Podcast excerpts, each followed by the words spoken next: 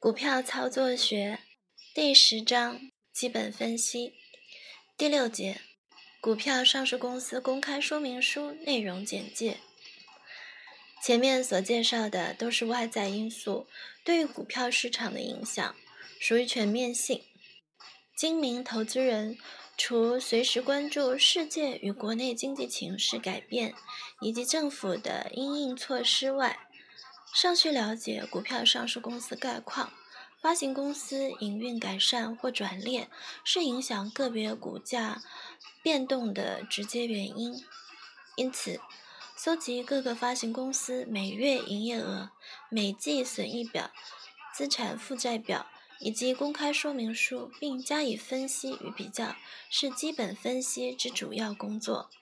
公开说明书是发行公司为使投资人进一步了解内部情况而提供详尽的资料。在什么情况下发行公司得以印行公开说明书呢？一般言之，需等待每年除权后方得印行分送投资人。当年没有除权的发行公司就不印行公开说明书。投资人无从了解该公司近一年来营运状况，殊为可惜。通常，公开说明书详列以下各项：一、公司概况，首先介绍公司之创立经过、经营事业、逐步扩充过程；其次，对于公司组织列表说明，并详列董事与监察人名单及持有股份变动情形。二、营业计划对于所经营各项事业之远景与发展方向做简单说明，使投资人对于本年度产销计划有初步的认识。对资金预算运用与来源亦有说明，同时亦列有收支及盈余概算。对于营业收入、营业支出、营业利益与纯利。均提出预估数字，投资人根据预估数字加以考核追踪。首先推断，若无顺利达成预估营业额与纯利时，今年股利可分配若干。然后根据每月营业额及前两季，通常公开说明书在八九月开始印行，前两季损益表已公布。盈余状况印证公司当局所定收支及盈余概算能否达成？若能，是否能超收？若不能，据预估是远还是近？经过搜集完整资料与分析，预估今年股利当可八九不离十，有助于投资人拟定股票操作计划。三、业务概况。详列近三年产品种类或经营事业项目生产量与销售量，同时对于本年度生产设备运用及销售预计做一说明。对于转投，对于转投资事业性质金额与投资报酬情形亦有详细介绍。四、市场分析。将去年各项产品内外销状况列表说明。五、资本与股份变动情形，以及记载股本形成经过、创立、增资，包括无偿配股转增资、资产重估、增值转资本、减资。对于增资或减资年月、每股金额、核定股本、实收股本。与增资或减资金额做详尽说明，如表十杠一。其次，列出股份种类，如优先股、特别股、普通股与股权分散情形，表十到二。表十杠三。公开说明书除介绍股份持有人之分散情形。还详细列出持有股份数量分散情形与持有股份达总额百分之五以上股东名册。从两表可了解股权集中在少数董监事，亦或分散至投资大众。股权集中之上市公司多半属冷门股，如大西洋、市指、加尼等皆是。这些公司股价均系于业绩之优劣，作为调整股价依据。股权分散之上市公司多半曾是股市骄子或现今仍是，每日交易活络，如台塑、台指、亚尼等属之。这些公司股价涨跌主要是供需关系而定。六，每家上市公司将最近三年净值、资产负债变动公开，使投资大众能对于公司财务结构之改变加以比较，作为进出股价的进出股票的主要依据。日后将详细介绍如何应用此表。现在则举玉龙股1976到1978年净值变动，供读者参考。表十杠四七，最近三年股票市价变动亦是投资者关心事项，公开说明书自然不会遗漏。对于当年最高价格。最低价格与年平均价格均登记在内，使投资者可以了解该公司股票价格每年向上调整或向下调整，由此便可推断今年或往后股价变动方向。表十杠五八，与股价直接有连带关系的是股利分配情形，以绩优股为号召。发行公司股利每年提高是维持高股价之必要条件。相反的，若股利递减，自然促使股价下跌。表十杠六九，一般服务，它又分为下列几项：一、股票签证机构；二、办理股票过户机构名称与地址；三。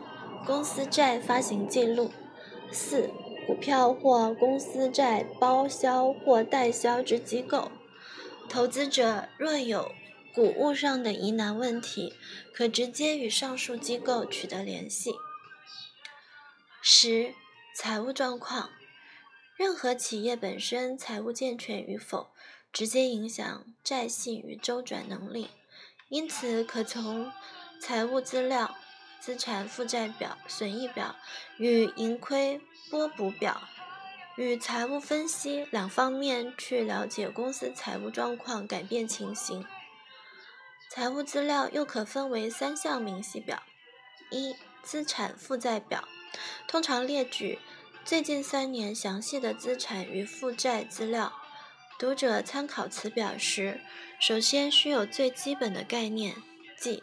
资产等于负债加股东权益，其中资产又可分为流动资产、固定资产、递延借项、其他资产；负债可分为流动负债、长期负债、其他负债；股东权益则可分为股本、增资准备金、各项公积金、累积盈余。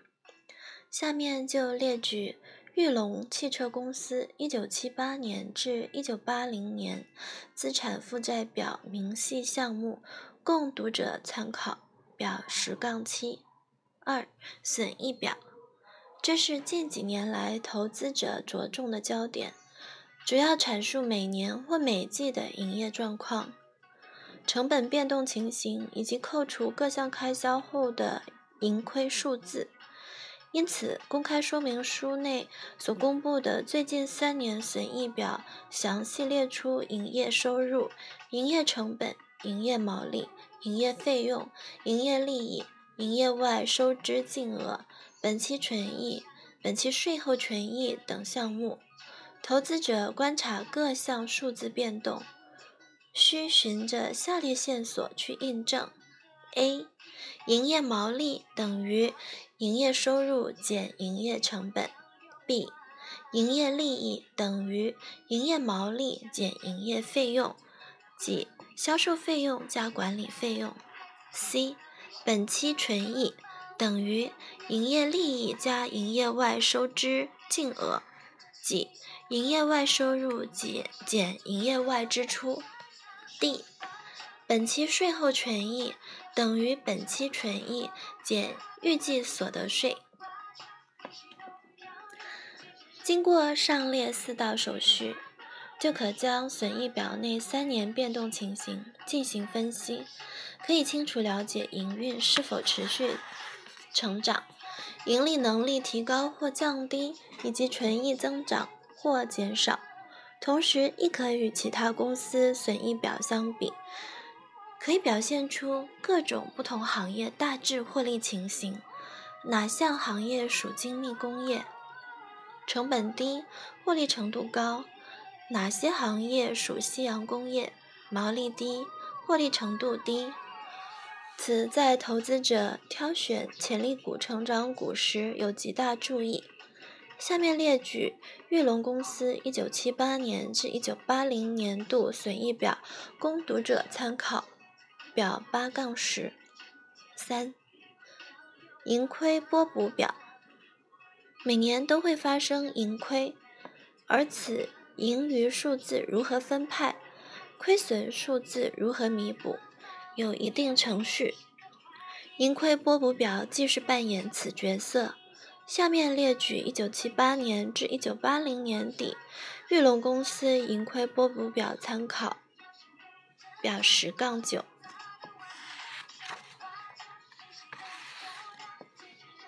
公开说明书除详列上述十个要项外，上附公司章程及有关规则，以及公司股东会重要决议文。证券上市公司的公开资料的表达，系以投资者，包括目前股东及未来可能股东为对象，依法应正确详实。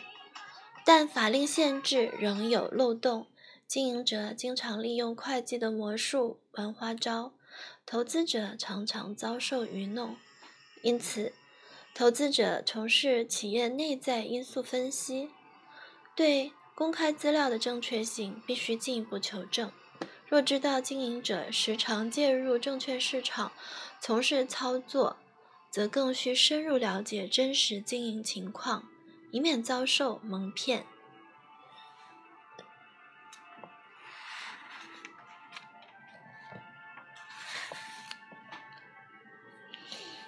第七节，损益表与股价之关系。损益表是表现一企业在某一段时间内经营成果的报表。依据证管会规定，发行公司每隔三个月需公布一次损益表，以便股东了解近三个月盈亏情形。根据习惯，大部分发行公司于四月中旬至五月中旬陆续公布第一季损益表，七月中旬以及。啊，八月底之前公布第二季累积损益表，十月中旬至十一月中旬公布第三季累积损益表。至于年度损益表，则留待次年股东大会后公布。有些公司因营业情形特殊，不便每三个月公布一次损益表，经向主管机关报备而获批准后。则采取每半年公布一次，上市之建设公司多是如此。损益表是一种动态报表，它表现出企业在三个月、六个月、九个月或一年间的经营成果。累积盈余随各季营运状况好坏，并有旺季与淡季之分，且有高低起伏，平均盈余状状态极少发生。追求企业经营的目的，纯益数字乃是损益表上所要表达的重要事项，也是投资人参考发行公司成长情形的重要指标。税前纯益乃是某期间内的各项收入减去各项费用，若本期收入大于本期费用，表示公司除去开销外尚有盈余。也就是每年配发股利的基础。若费用大于收入，表示公司发生亏损。年终时需，呃，需用往年公积金来弥补。因此，损益表大致可分为营业收入、营业成本、营业毛利、营业费用、营业利益、营业外收支净额，即营业外收入减营业外支出。本期税前权益等七项。一、营业收入，指本期内销售产品或供应劳务所获得之收入，包括销货收入及劳务收入等，然后再扣除销货退回及销货折让，便是本期营业收入。二、营业成本，通常指原料成本与直接人工费用两大项。原料成本又称为耗用原料成本，指投入制造过程中所消耗原料的成本。末期期末未消耗的原料成本称为期末原料存货成本。制造业原料成本也与买卖业的购货一样，不但包括买进价格，还包括购料运费、关税。保险费等附加成本，同样也减去原料退出及折让，与因提早付款而享受的购料折扣。原料成本的计算可以列示如下：购料费加购料运费加保险费加关税等，等于购料成本。购料成本减购料退出及折让费，再减购料折扣，等于购料净成本。购料净成本加期初原料存货成本等于可供使用原料成本。可供使使用原料成本减期末原料存货成本等于耗用原料成本。直接人工则是指凡直接从事制造制造产品的工作者，如操作工、车床工、装配工等。所给付的工资就是直接人工费用。三、营业毛利，即是指营业收入减掉营业成本之正值。四、营业费用，亦称间接生产费用，包括原料成本、直接人工费用以外的一切生产上的成本，例如一。间接材料成本，如机油、燃料等，虽为制造上必需品，但非产品的一部分。二、间接人工费用。三、房屋费用，如厂房折旧、租金、保险费、税捐、修理维持费等。四、机器及设备费用。五、小型工具成本。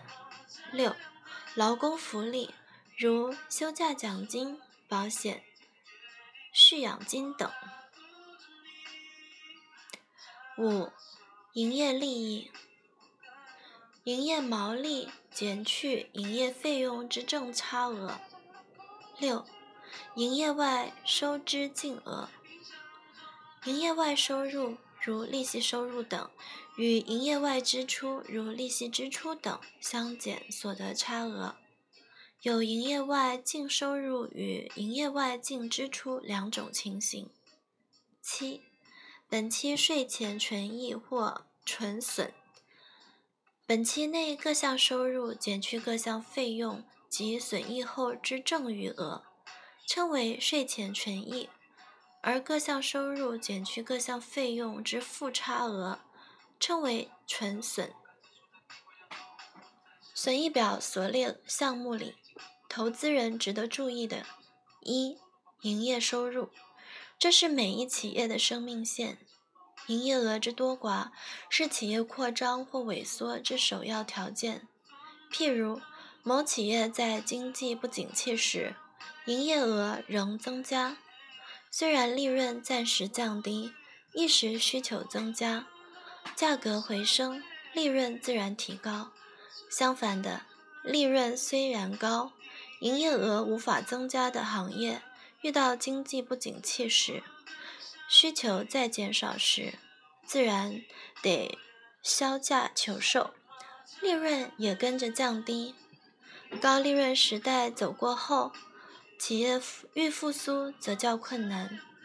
二、毛利率，将营业收入减去营业成本为营业毛利，再除以营业成本，便是毛利率。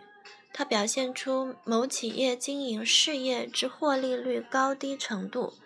将经营项目类似企业之毛利率加以比较，毛利率越高，愈显示技术专业化；将经营不同项目之企业加以比较，毛利率高，表示此行业具有发展潜力；毛利率低，表示此行业同行竞争激烈，属夕阳工业，几近无利可图。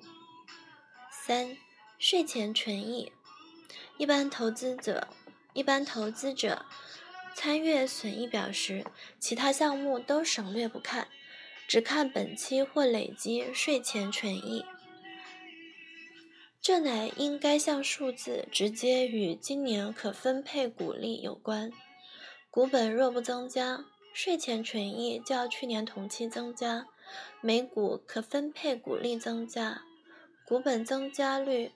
若较税前权益增加率小，股利仍可能增加；股本增加率若较税前权益增加率大，股利将会受影响而减少。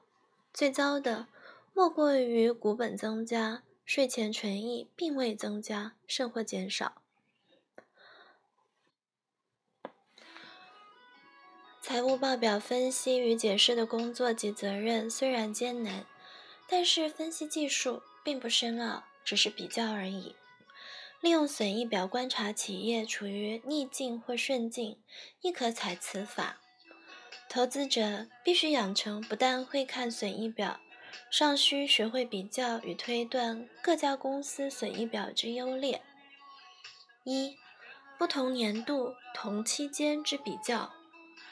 将今年第一季损益表与去年第一季相比较，端视营业收入是否增加或减少，增减比例是多少；营业毛利是否增加或减少，毛利率增减若干；营业费用、营业利益与营业外收支净额是否增加或减少，比率若干；以及税前权益增减情形与比率。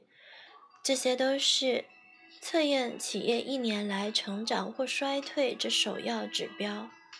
现在以玉龙股之1975年与1976年、一九七六年与一九七七年损益表相比为例，如表十杠十。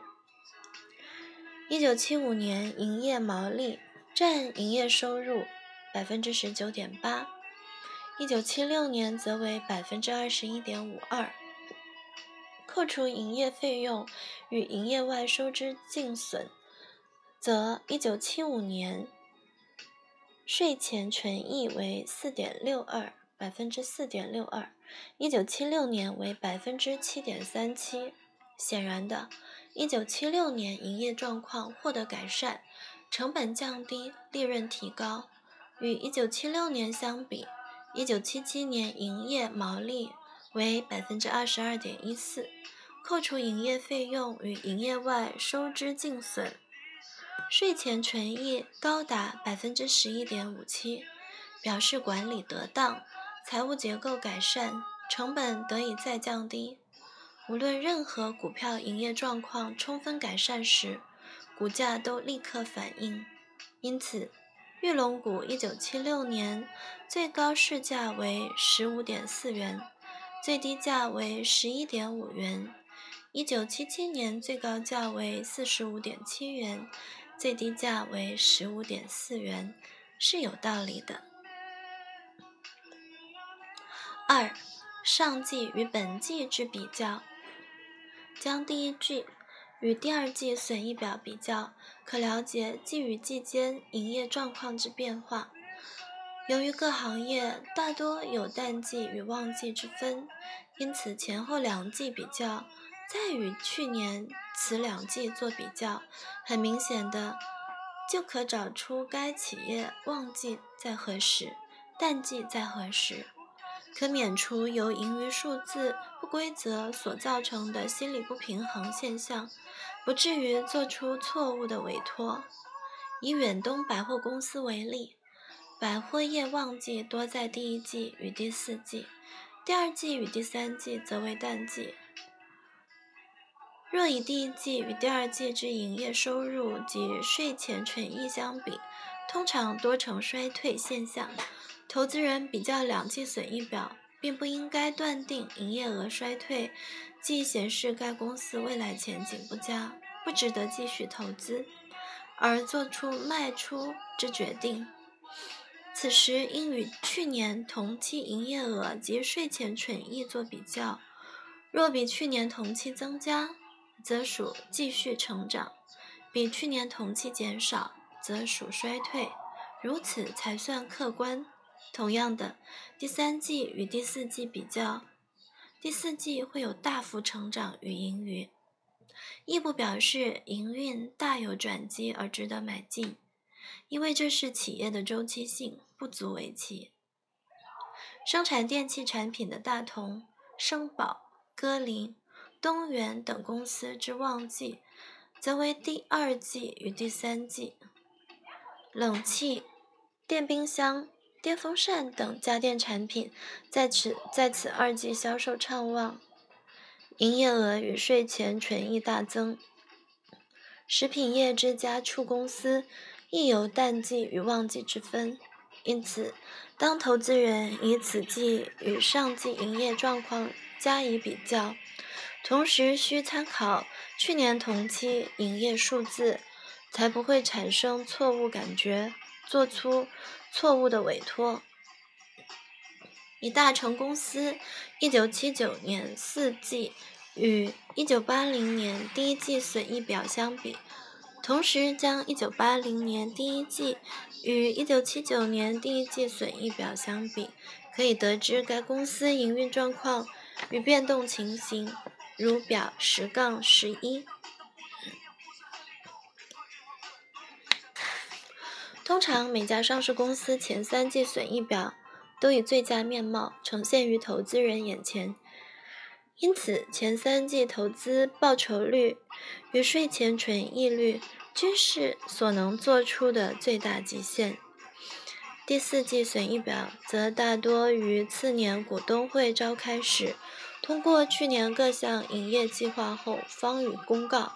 此时股利数字早已公布，现金股利亦已经过除息，投资人早已忽略第四季损益表。因而，大成股1980年第一季营业利利益率为百分之五点零九，本期纯益率为百分之二点八九。一九七九年第四季营业利利益率为百分之四点四，本期纯益率为百分之零点五六。这种会计的魔术屡次出现于各发行公司全年损益表中，使投资人受骗于不知不觉中。第四季损益表尚有特征，即营业外收支净损额高，表示各项。杂支利率支出或意外亏损账目皆列于此季损益表中，因此纯益大为降低。就大成股1979年与1980年第一季损益表比，营业收入增加百分之二十点八，而纯益却减少百分之五十。1979年。营业利利益率为百分之七点八，一九八零年为百分之五点零九。一九七九年营业外收支净损占营业收入的百分之零点八，一九八零年则占百分之二点二。由上述数字比较，投资人很清晰明了。一九八零年营业成本增加，虽然营业额仍持续成长。而纯益却大减，值得投资人密切关注，不能产生错觉，因营业额数字增加而误认为营运仍正常。长期投资者所关心的股利数字，若能知道计算方法，发行公司第四季营运状况与纯利率不发生突变，不待公司董事会于次年二三月间宣布股息，投资者在当年十一、十二月间就可从从前十一月。营业总额与纯益率毛估当年配息数字，准确性颇高。了解股利数字后，就可推算当时本益比或本利比，而判断当时股价偏高、偏低或正常，而能做买进或卖出之委托。如何计算股利数字？首先要了解几个步骤：一。预估全年税前纯益，大多数发行公司皆会按时公布每季损益表。第三季损益表公布后，有些办事效率高的发行公司会将各项数字百分比列出。纯益率即是税前权益栏的百分比，若没有列出百分比，就得麻烦投资者。自己将税前权益数字去除营业额。其次，要搜集十月至十一月，最理想的是十至十二月营业额资料。若能知道全年营业额，再用权益率去乘，大致就可估算全年税前权益。二、预扣被缴所得税。税前权益即表示未向税捐机关报缴盈利事业综合所得税前之盈余，因此，投资者必先估算全年预缴所得税。由于新上市公司之产品有些在投资奖励条例范围而获减免所得税，或是有些上市公司生产精密机械、电子产品等。被长期减免所得税，各发行公司每年所扣缴税率不一致。最简便、可信度颇高的方式是参考该公司前几年所扣缴的税率是多少。一般而言，扣缴税率在百分之二十到二十五间。将全年税前权益乘以预扣税率，就是税后纯益。三、法定公积，政府为保障盈利事业不受突来景气萧条影响，而使公司周转发生困难，特别规定任何发行公司不得将盈余全数配给股东，需保留一定成数纳入法定公积。多数发行公司大都提列税后权益百分之十左右为法定公积。四。董监事酬劳，此项支出部分则视为公司成立章程规定而分配，而董监事人数多寡亦决定支出数字。目前有部分发行公司已取消此项，而使股东权益增加。五、当年参与分配之股数，税前权益扣除所得税。法定公积与董监事酬劳后，大致就是可分配之盈余部分；而参与分配之股数，则以当年除权后增加之股份为准。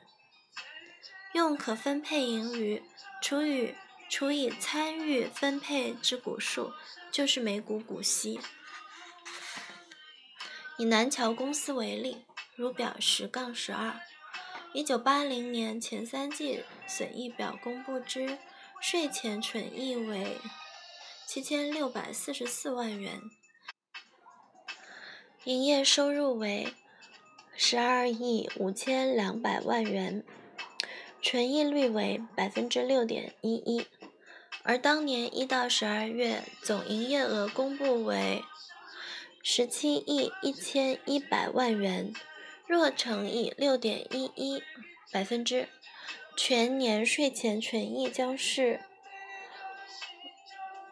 一亿零四百五十四万元。其次，要扣除预缴所得税。一九七九年度南桥公司税前盈余为一亿零六十七万元，被缴所得税为两千七百四十三万元，税率为百分之二十七点二五。若将税前纯益一亿零四百五十四万元乘以百分之二十七点二五。预缴所得税则应为两千八百四十八万元，一九八零年全年税后纯益应为七千六百零六万元。再者，法定公积部分是以七千六百零六万元乘以百分之十，是七百六十点六万元。最后，董监事酬劳部分，一九七九年为一百万元，一九八零年。因盈余增加，提列数字亦应增加为一百一十万元。经过几道手续后，所要知道的数字已齐全。现就将税前权益七千六百零六万元去减掉法定公积七百六十点六万元与董监事酬劳一百一十万元，应为六千七百三十五点四万元。这就是预备分配盈余部分。当年可分配股份为三千七百零二万股，则每股可配到一点八二元。一九八一年二月，经董事会开会通过，一九八零年股利每股两元，与投资者用正当步骤所推断之股利一点八二元相差无几，因此。投资者确实可以在发行公司公布当年股利数字两个月以前，就可预估大略数字，再用本益比或本利比来评断目前价位是否合理，能叫一般投资人捷足先登而买进或卖出该股股票。由于发行公司经营者的素质优劣参差不齐，正派公司每年公布损益表时详细而清楚，投资人一目了然。部分发行公司经营人由于经营不善而使盈利大减或出现亏损，碍于证管会规定必须公布损益表，因此想尽方法修饰损益表而蒙骗投资人。最常见的方式，则是。各项数字应该用千元表示，为使数字看起来庞大，该单位则采取用元来表示，鱼目混珠。不留意之投资人则以为营运状况仍正常，甚至较过去大幅成长。税前权益、本期损益栏亦是发生亏损之上市公司搞鬼之项目。依常理。若本期损益为负数时，则应在数字前添负号，让投资人知道公司已处于赔钱状况。但是许多公司则仅在数字前加个括号。一般投资人若不将各项细目加以检查，仍会认为该项数字是盈余而非亏损。前面曾提及，一公司净值高，营运正常下，股价不一定就能维持高水准；而一公司净值低，营运陷于亏损的股价却长期居高不下。这就得从供需关系与股性来解释。供需关系长期、长短期限不定，这牵涉到技术分析里的多空斗。若是小行情，股价变动不大；若是纯系炒作的大行情，则会在买意消失下而大跌。至于股性就不一样，这在多空斗长期战争里为投资人所认可。股价虽与业绩相关，但业绩并非决定股价的绝对因素。股性究竟如何培养？这可以从下列几个方面去追寻：一、股本不大，通常资本额不超过五亿元。二、具有资产，多少有块值钱的土地作为炒作材料。三、经营者不经常买卖股票以调节供需。四、多头与空空头互不相让，各持不同看法。经过几次战斗，互有胜负，股价上下有幅度。而依照本质与股性不同，公司业绩与盈亏变动对于股价影响也有程度上的差异。大致分为下列几类：一、绩优股与投资股。这类投资大众所公认具有优厚股息的发行公司，股价波动多与股息成正比，因此损益表的营业收入是否增加，毛利率与纯益率是否降低，攸关股价长期涨跌。一旦利润大减，甚或亏损时，不再属投资股行列，股价就进入空头市场而长期下跌。二、成长股，不论股性如何，发行公司从损益表里面显示从赔钱转为有盈余出现，从小赚成为大赚，利润率逐渐提高，而在资产负债表里，过去的累积亏损已逐渐弥补，使股东权益增加，账面价值亦超过市值。这是做手最乐意见到的炒作材料。股票当可进入多头市场而长期上升。三、小型资产股是最近几年景气长期低迷而新兴的炒作股。除了具有资产而股本小外，营运则持平，利润虽非上涨绝对条件。但若每季损益表均显示营运在衰退，盈利数字大降时，对股价变动短期影响不大；对长期而言，终会影响购买欲而使股价趋跌。四、投投机股，股价变动与盈亏较无关系，而由供需关系决定涨跌。五、大型股。由于股本庞大，炒作困难，做手均不愿参与。加之股性不佳的大型股，即使净值高、业绩不错、公积金雄厚，仍难获得投资人青睐。只有少数远景上佳、属领导股而股性未消失的大型股，若业绩好转、盈余增加。股价仍会逐步调高，但难大涨；而若营业额衰减、盈余降低，难吸引投资人买进，股价只有下跌。以损益表做基础，预估今年可配股利，再由本利比计算合理价位时，最值得投资人注意的，切勿以错误资料做基础。以免产生错觉，高估股息数字。举个实例，生保股一九七九年股本为九亿七千五百万元，分为九千七百五十万股。一九七九年股息为现金股利一点四五元，股票股利一点四元。另资产重估之公积金转增资配股率为百分之一点五，另现金增资认股率为百分之十二。综合起来，一九八零年股本较一九七九年增加百分之二十七点五，共计十二亿四千三百一十二点五万元，即。嗯，一亿两千四百三十一点二五万股，这是确切可参与分配一九八零年盈余之股份。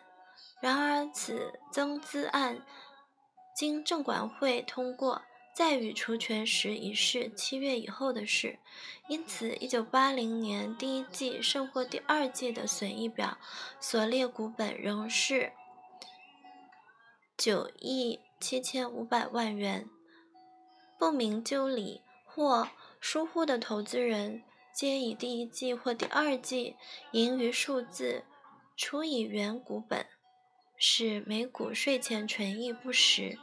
此项虚胖数字使投资人产生错觉，计算本益比时认为目前股价不高，甚或偏低，大多皆误解以原股本为一九八零年分配数。因此，投资人在计算每季每股税前纯益时，需先注意股本是否已改列今年确切数字。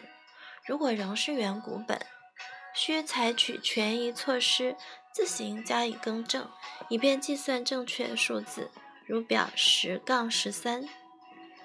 一般而言，第三季损益表公布后，股利数字大约尘埃落定。从前三季营业额、每季每股股前权益与营业利利益率，可大略估算第四季营运状况。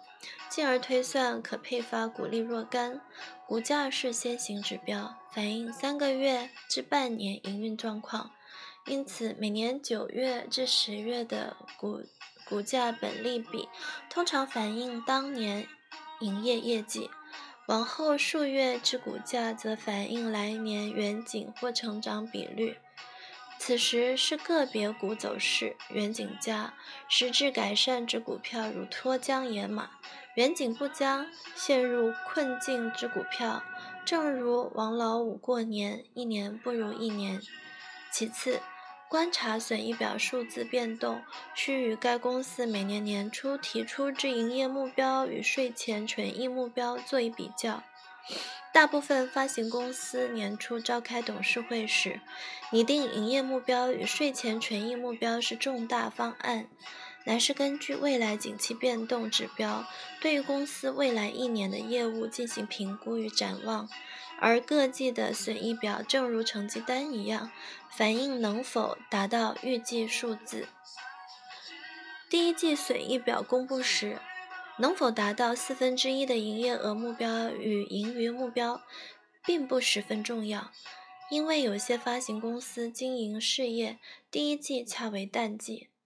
然若第二季损益表公布，距预定目标二分之一相去甚远时，间接表示今年达到预定目标极困难，甚或已无望达到。投资人从第二季损益表公布后。大约可估算上半年股利数字，与预估数字相比发生差距时，买进或卖出意愿增加，股价亦随供需关系而机动调整。第三季损益表公布时，亦是自然调整股价时机。以东元股为例，表十杠十四。一九七九年初，该公司即将油价上涨因素考虑于营业目标内，因此成长目标并不苛求。事实上，显示其低估市场需求能力。于第四季结束时，营业额与纯纯益已达到该年预估目标百分之九十九，而股价能维持高水准，自有其原因。再以歌林为例。表十杠十五，一九七九年度盈余较一九七八年度减少，股本却增加，股利自然降低，股价亦随之向下调整。一九八零年，该股价，嗯，该股股价更趋下游，源于第一季营业收入与税前纯益均较去年同期减少。一九八零年度预定盈余目标为三亿元，第一季只赚零点二七亿元，尚不及十分之一，股价自然更趋下游。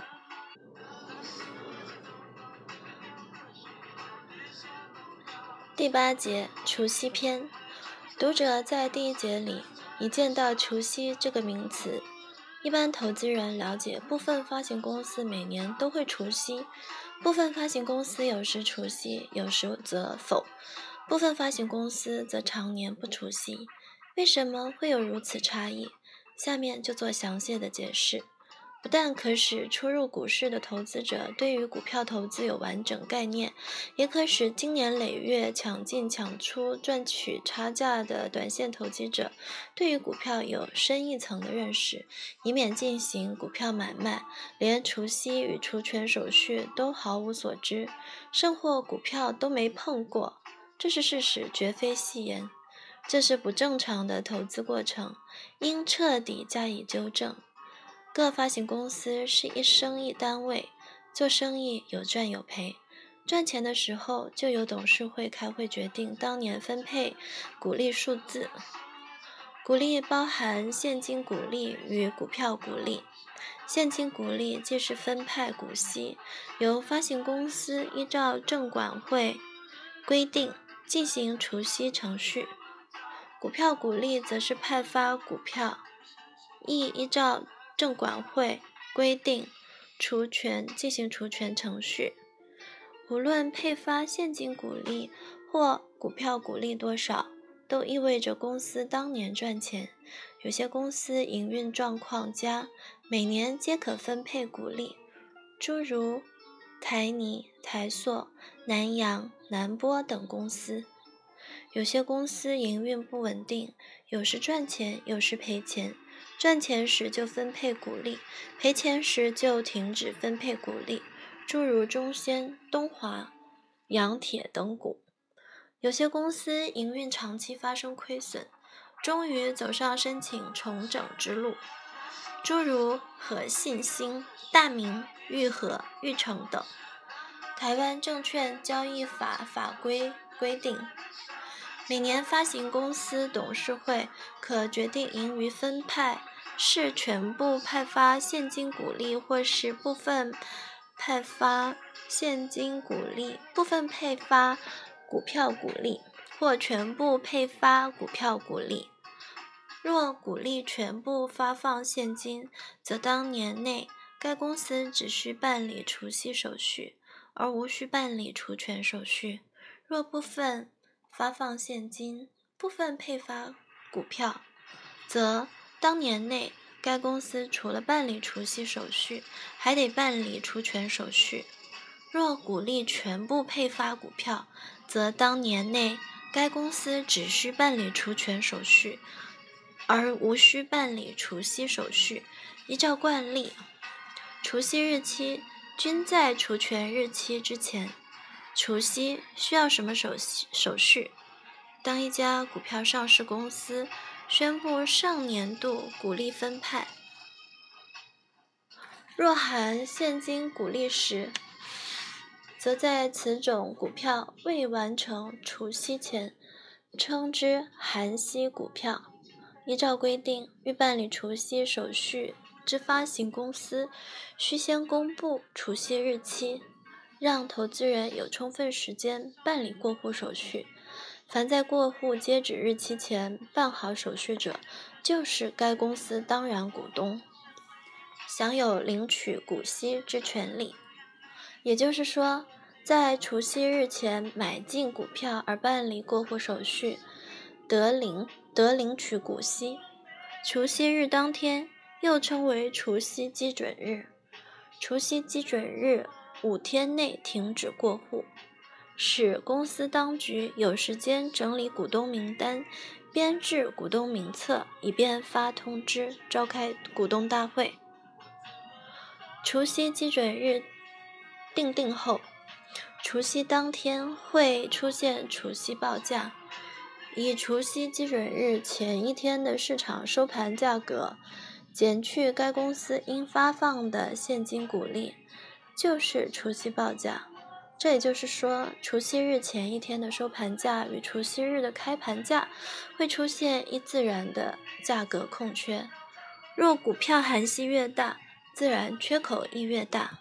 举个例子，嘉旭股一九八零年现金股利为一点八元，除夕前一天收盘为。十六点二元，则除夕基准日当天的股息报价则为十六点二减一点八，等于十四点四元。因此，除夕接口，因此除夕缺口颇大，再举一例，市电股一九八一年度现金股利为零点一五元，除夕日前一天收盘价为十九元，则除夕报价应为十九减零点一五等于十八点八五元，自然缺口颇小。除夕后股价变动仍是两大方向，上涨或下跌。股价若上涨，就会将除夕后的价位缺口填满，甚或超越，这就是填息。但有时上涨能力有限，未能顺利将息填满而告下跌。以市电股来说，除夕日当天正逢股市买意甚浓，原本除夕价、除夕报价为十八点八五元。但当日开盘价为十九点一元，比除夕前一日收盘价十九元还高。嘉旭股除夕报价为十四点四元，当日开盘价为十四点四元，而未来一年内股价从未回升至十六点二元，这是失败的填息。